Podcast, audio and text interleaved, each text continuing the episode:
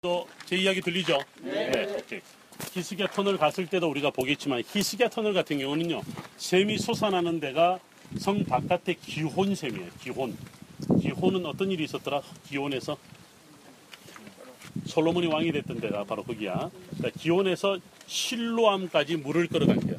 실로암 그럼 어 구약 성경에도 실로암 나요? 나오나요? 이러는 사람이 있는데 자 바로 이제 이 길을 가는데 성 바깥에 있는 데서 섬, 어, 샘을 찾아서 물을 안으로 끌어당깁니다. 여기도 마찬가지입니다. 우리가 내려가면 샘을 따라가야죠. 샘을 찾아갈 텐데 마지막에 샘이 있습니다. 근데 여기는 물이 지금 없습니다. 또 겨울에는 조금 스며 나오지만 지금은 다른 데로 다 빠져나가게 해서 어, 여러분들 그걸 볼 수가 없습니다. 그러나 히스기야 터널 나중에 들어가면 물이 이만큼 옵니다. 그럼 이 정도로 우리 이 정도로 물이 지금도 기온샘에서 펑펑펑펑 솟아나는 것을 나중에 볼 수 있습니다. 내려가는데 괜히 작은 머리 굴리지 말라고 그랬습니다.